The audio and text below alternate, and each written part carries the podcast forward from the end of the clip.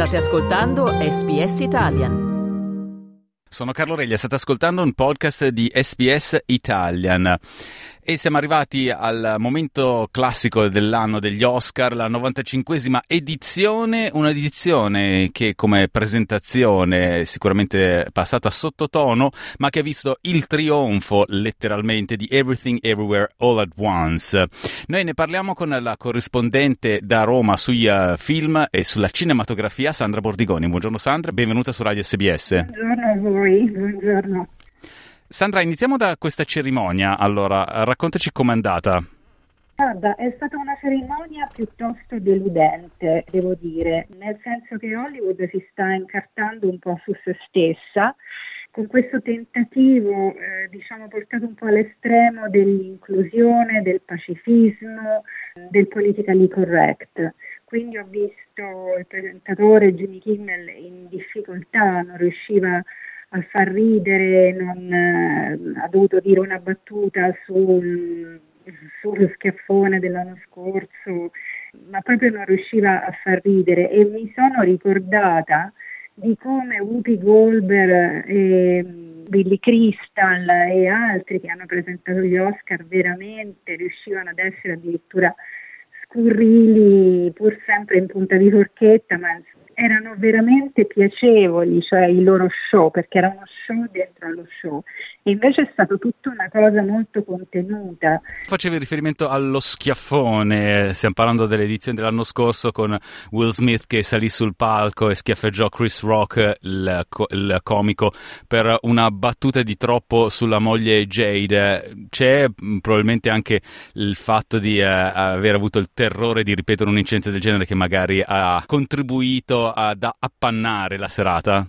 Sì, ma poi mi raccontava anche un mio collega um, americano che stanno addirittura um, scrivendo delle nuove leggi secondo le quali per essere premiato un film o per poter partecipare dovrà eh, rispondere a tutta una serie di, di, richieste, nel senso ci saranno dei paletti, addirittura le manovalanze che si occupano appunto della realizzazione del film dovranno avere delle quote di minoranze, donne, cioè sta diventando una cosa troppo troppo bloccata. Io sono rimasta molto molto molto delusa.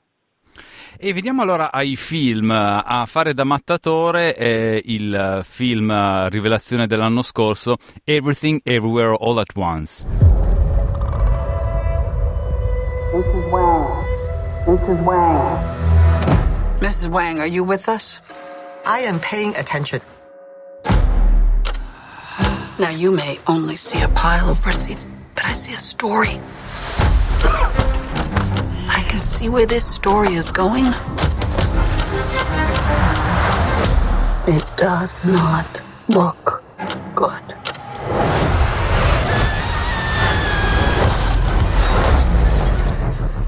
Fare da mattatore di questa serata degli Oscar con 11 nomination e ben 7 statuette. Come mai eh, ci si è concentrati prevalentemente su questo film un po' bizzarro, un po' sperimentale?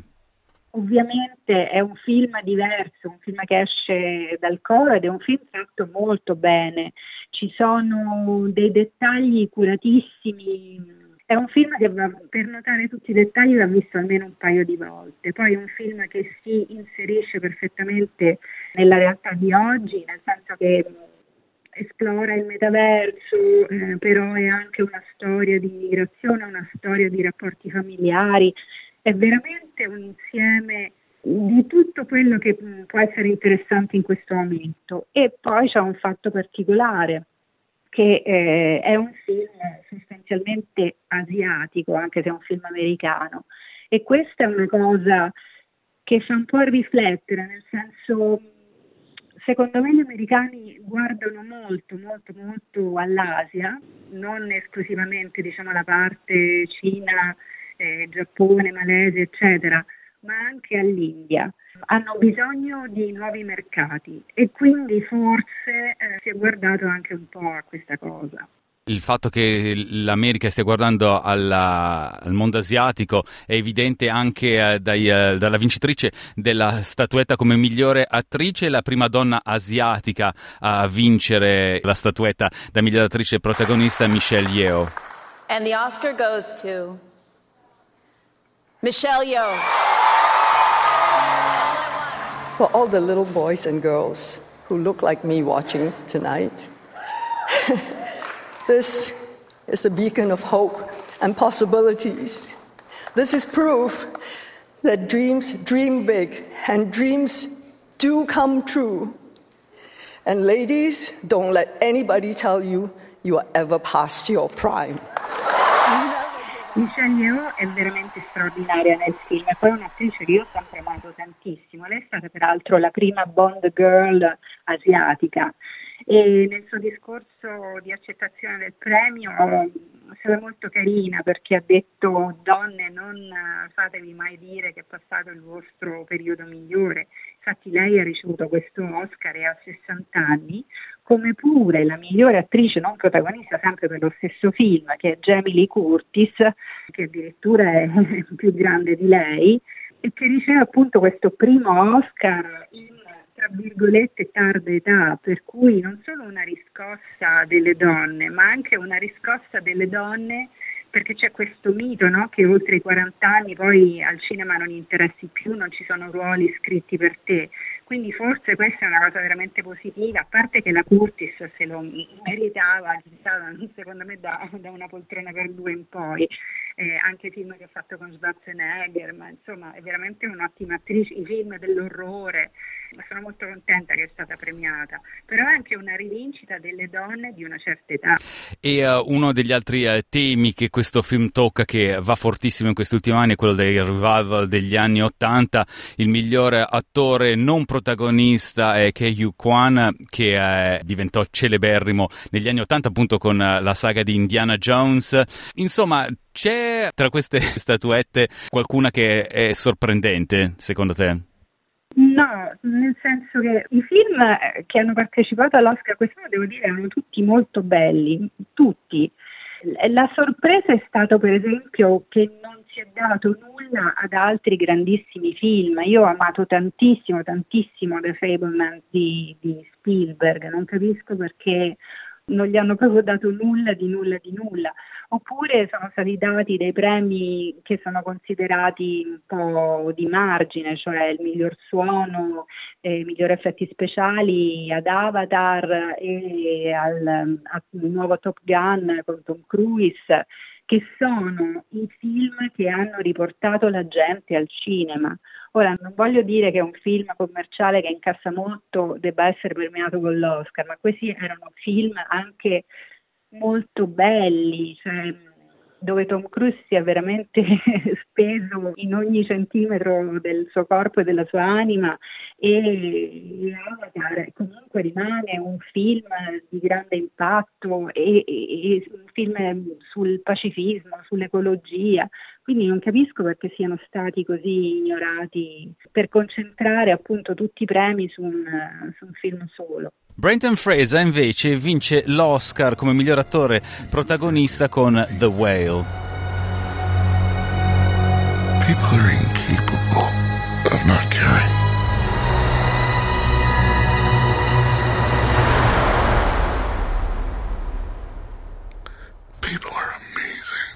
Questo film è un film che eh, proprio per la sua interpretazione si è tirato diverse controversie. Da una parte è stato lodato per la sua espressività, dall'altra criticato per aver utilizzato l'essere obeso come macchina narrativa. Raccontaci.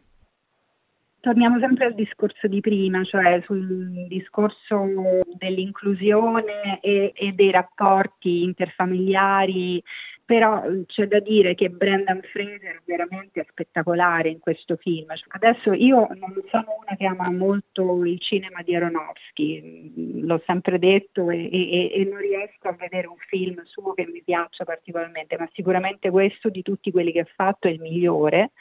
Brendan Fraser, mm, che non so se tutti ricordano chi sia, ma era uno statuario magrissimo, bellissimo che ha fatto tra, tra, i vari film, La mummia, che poi ecco appunto è, è, molto ingrassato, è uscito completamente di scena ed è stato ripescato, però in questo film, oltre ad essere straordinariamente drammatico, lui è, che è abituato a fare questo cinema d'azione, qui oltretutto ha recitato con addosso una tuta che pesava 140 kg per ingigantirlo, no? Questo è anche un segno di, di, grande bravura perché come non so quando interpretano i vampiri e recitano con le protesi dentali. L'attore è anche questo cioè saper gestire la difficoltà del costume che indossi. E al di là della bellezza di questo personaggio e, e, e di tutte le critiche che gli si possono muovere secondo me questo è un premio veramente meritato per quanto riguarda il eh, migliore film internazionale, All Quiet on the Western Front, niente di nuovo sul fronte occidentale.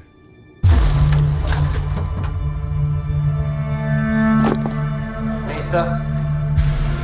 Paul Bäumer. Ich möchte noch nicht loslegen. Und ein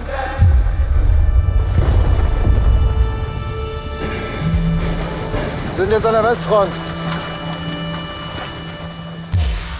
Questo film di Edward Berger, una riproposizione del grande classico di uh, Remarque, ambientato nella prima guerra mondiale e ha appunto grande successo da parte di pubblico e in questo momento anche di critica. Beh, ovviamente è un film eh, assolutamente, assolutamente attuale, quindi anche questo secondo me era un po' ovvio che avrebbe preso vari premi.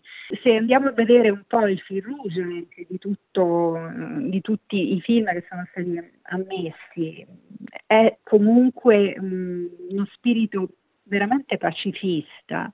Peraltro alla cerimonia degli Oscar era presente Malala che era andata a parlare di pace, quindi c'è questo sforzo da parte dell'Academy di non fare soltanto dello spettacolo, ma di integrarsi in quella che è la situazione storica del momento, che è una situazione molto, molto complessa, a dir poco. Non possiamo chiaramente fare il, l'elenco di tutti i film, però ricordiamo per esempio Navalny ha vinto il film come miglior film documentario, tra parentesi è, è disponibile su SPS On Demand per chi volesse darci uh, un'occhiata, miglior film d'animazione il Pinocchio di uh, Guillermo del Toro. Per quanto riguarda i film italiani non si è raccolto nulla in questa edizione.